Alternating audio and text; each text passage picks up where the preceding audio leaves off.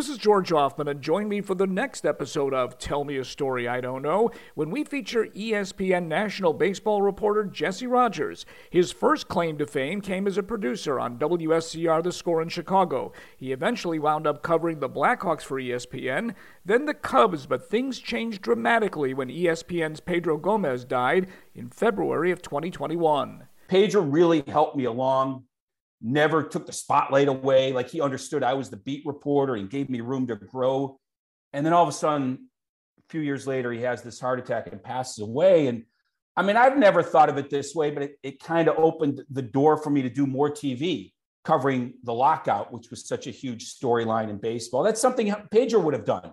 Rogers is currently working as a reporter for the MLB playoffs. Rogers also discusses covering both the Cubs and Blackhawks championships and his interesting relationship with Theo Epstein.